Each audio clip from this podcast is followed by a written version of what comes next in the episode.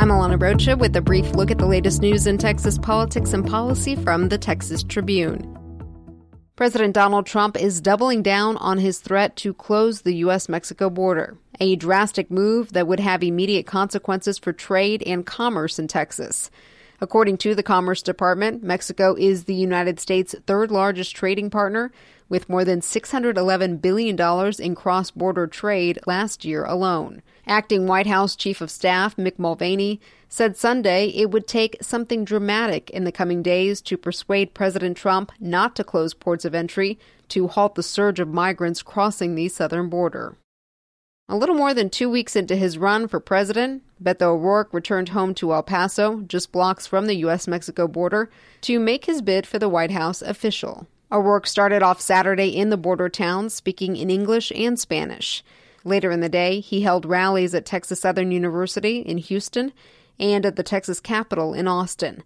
The launch festivities came sixteen days after he posted a video announcing his campaign. As our political correspondent Patrick Svitek writes, O'Rourke used the first days of his candidacy to storm eight states outside Texas, making for a highly anticipated return Saturday to his home state, where he remains a political celebrity after his closer-than-expected loss to Republican U S Senator Ted Cruz in November. O'Rourke joins fellow Texan Julian Castro in the crowded Democratic field, vying to face off against President Trump in twenty twenty. O'Rourke is taking heat from the left for appearing to break a pledge not to take money from the oil industry. The Tribune's Jay Root reports he signed the No Fossil Fuel Money Pledge, only to accept almost a half a million dollars from individuals who work in the industry during his twenty eighteen run for U S Senate. Now critics say he talks a good game on climate change, but needs to put his money where his mouth is. The O'Rourke campaign did not immediately respond to emails seeking comment about the pledge or his stance on oil and gas issues.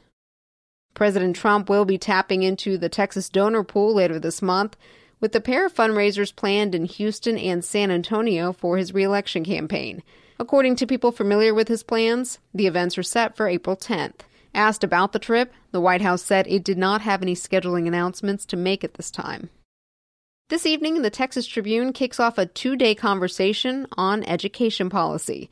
Panels will address the future of school finance, the importance of early childhood education, and social and emotional learning, among other topics.